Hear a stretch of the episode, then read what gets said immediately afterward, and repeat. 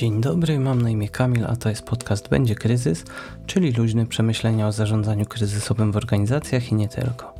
W dzisiejszym odcinku powrócę na chwilę do tematów związanych z producentami napojów gazowanych i tym razem chciałbym opowiedzieć o Pepsi i kryzysie z 1992 roku, który im się przytrafił. 25 maja 1992 roku w wiadomościach kanału drugiego w Manili na Filipinach wyemitowany został segment, który emitowano od końca lutego tego roku. Co wieczór stacja informowała widzów o numerze, który danego dnia wygrywał w promocji Pepsi, która nazywała się Gorączka Numerów. Generalnie polegało to na tym, że kupując specjalnie oznakowane produkty Pepsi, pod nakrętką można było znaleźć numer, który jeżeli pasował do, do ogłaszanego w telewizji, no to wygrywał. E, tego typu promocje były też w Polsce. Podejrzewam, że wszyscy pamiętają i zarówno u Pepsi, jak i Coca-Coli jakieś kody pod nakrętkami. To się zresztą nawet e, obecnie zdarza. Większość nagród była niewielka, w wysokości 100 pesos, czyli około 5 dolarów e, wówczas, mm, aczkolwiek istniała możliwość wygrania głównej wygranej, która wynosiła milion pesos, czyli mniej więcej 40 tysięcy dolarów. W tamtych czasach ekonomia Filipin nie miała się najlepiej, to tak w telegraficznym skrócie mówiąc.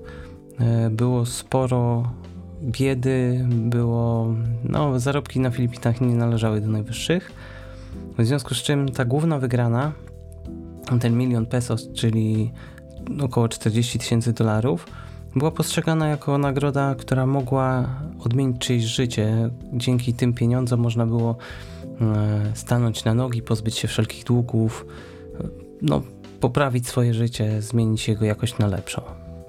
Feralnego wieczora wylosowano numer 349 i nagle w domach no, dziesiątków, właściwie setek tysięcy Filipińczyków zapanowała radość, ponieważ numer 349 przypisany był do głównej nagrody.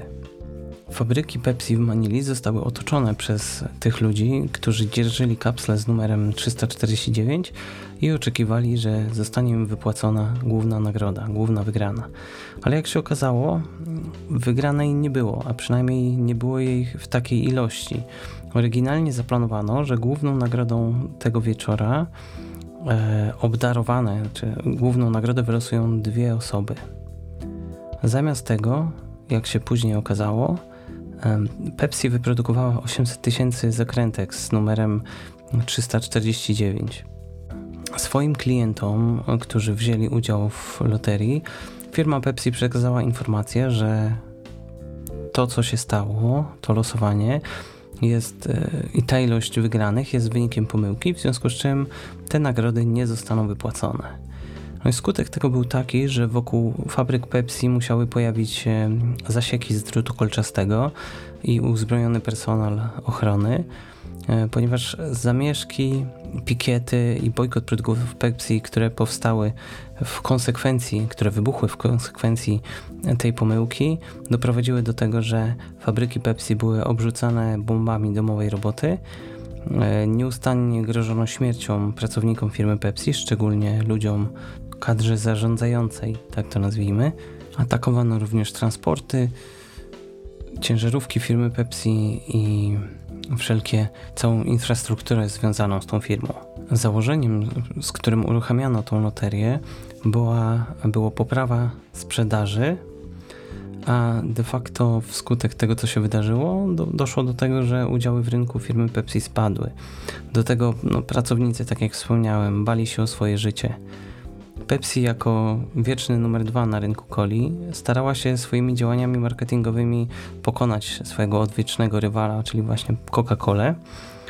Niestety e, no od jakiegoś czasu działania firmy nie przynosiły efektu. Na przykład w 1989 roku Pepsi wypuściła napój o nazwie Pepsi AM, mający o 28% kofeiny więcej niż standardowa Pepsi i ten napój reklamowany był jako alternatywa dla kawy, szczególnie dla porannej kawy, dlatego Pepsi AM.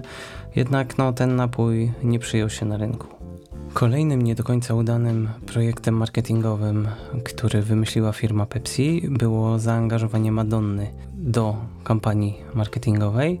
Ta kampania zbiegła się w czasie z kontrowersjami, które pojawiły się wokół teledysku Madonny do piosenki Like a Prayer Wiele osób, e, katolików, poczuło się urażonych tym, co się w tym teledysku pojawiło, w związku z czym Pepsi doszła do wniosku, że puszczanie takiej kampanii jest zbyt ryzykowne i zrezygnowała z tej kampanii, pomimo tego, że zapłaciła Madonnie już 5 milionów dolarów. Wracając do Filipin i kampanii promocyjnej Gorączka Numerów. Wydawało się, że ta kampania nie niosła za sobą jakiegoś większego ryzyka. Pepsi generalnie widziała tylko potencjalne korzyści. Biorąc pod uwagę, że Filipiny były wówczas 12 rynkiem napojów gazowanych na świecie, e, no to był istotny rynek z punktu widzenia Pepsi, bo to był duży rynek. Pepsi była na drugim miejscu po Coca-Coli, Coca-Cola miała na tym rynku taką no, ogromną, ogromną przewagę, jeśli chodzi o udział. E, no, od początku kampania zadziałała świetnie. Obietnica wypłaty pieniędzy e, od około 100 peso, znaczy od 100 peso, czyli od około 5 dolarów do 40 tysięcy dolarów, no ta obietnica wypłaty tych pieniędzy zachęciła Filipińczyków do kupowania Pepsi.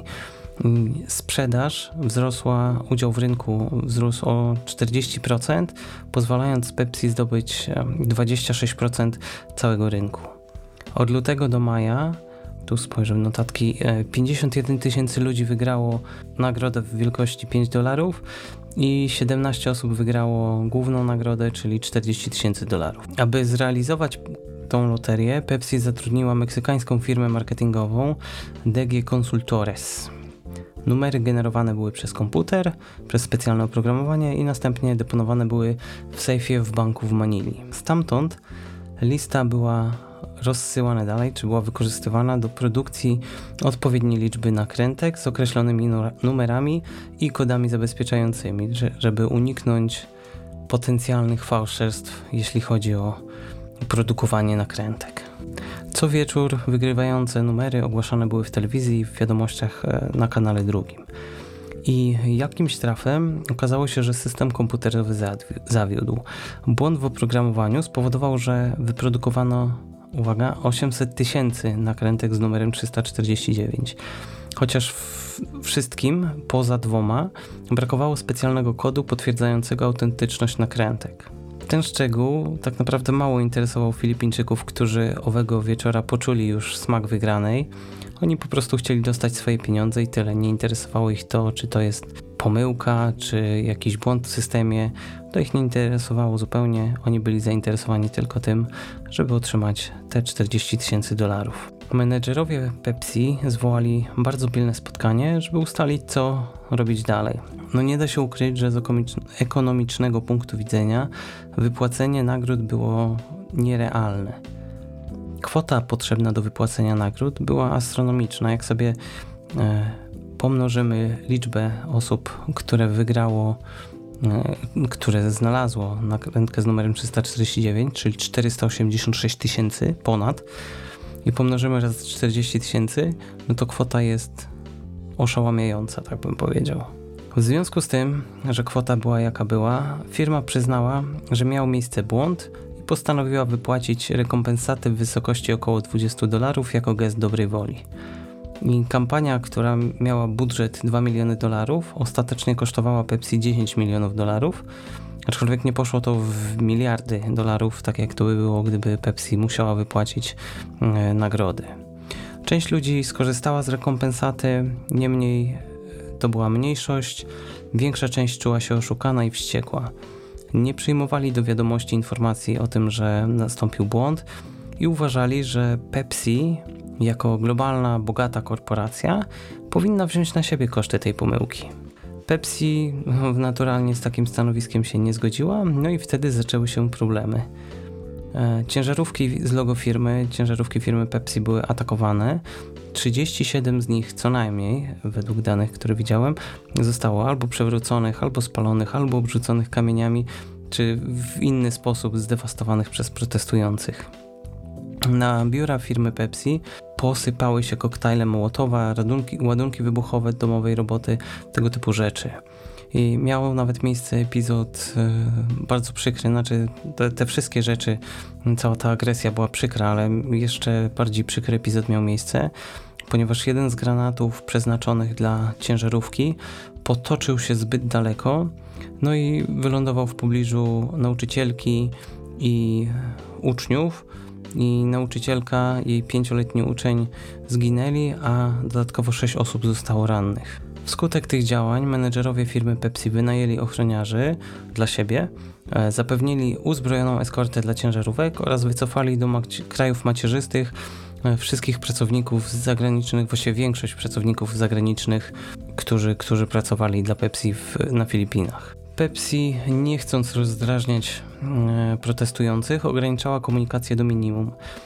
Ograniczyła się tak naprawdę do stwierdzenia, że żądania, które stawiają ludzie, e, to wymuszenie, ponieważ, tak jak wspomniałem wcześniej, tylko dwa z tych ponad 486 tysięcy kapsli miały kody zabezpieczające. Tak czy owak, niezależnie od tego, jak bardzo Pepsi ograniczała swoją komunikację, musiało odpowiedzieć na pytania zadawane przez władze Filipin. E, senator Gloria Macapagal Arroyo nazwała pomyłkę, to co Pepsi nazywała pomyłką, nazwała zaniedbaniem. Wskutek tego wszystkiego tysiące pozwów, zarówno cywilnych, jak i karnych, zalało biura filipińskich prokuratorów. Co więcej, doszło nawet do tego, że pojawili się spekulanci, którzy skupowali nakrętki po 15 dolarów, stawiając na to, że Pepsi w końcu się ugnie i albo sąd, albo w jakikolwiek inny sposób zostanie zmuszona do tego, żeby wypłacić nagrody w oczekiwanej wysokości. Zamieszki, które wybuchły w maju 1992 roku, trwały przez większość 1993 roku. W grudniu 1993 roku oficer policji z Manili zawiadomił prokuraturę, że zamieszki i akty terroru wobec Pepsi były wynikiem działań samej firmy Pepsi. To znaczy, że firma dokonywała e, autoataków po to, żeby postawić się na firmie, e, znaczy na pozycji ofiary i dzięki temu, żeby uniknąć odpowiedzialności za błąd, który się pojawił. Te doniesienia zostały bardzo szybko odrzucone przez zwierzchników owego policjanta, jak również przez prokuraturę, jako zupełnie bezpodstawne. Wcześniej wspomniana senator Arroyo ukuła teorię, że te ataki to była działalność konkurencji firmy Pepsi, którzy chcieli ograniczyć e, udziały firmy Pepsi w rynku, aczkolwiek to też okazało się e, teorią, która nie została potwierdzona. Koniec końców okazało się, że większość pozwów została oddalona, E, kiedy protestujący zdali sobie już sprawę z tego, że Pepsi jest na tyle zdeterminowana, żeby pozostać na rynku, na rynku filipińskim, że nie podda się bez walki, działalność tychże protestujących zaczęła wygasza, wygasać.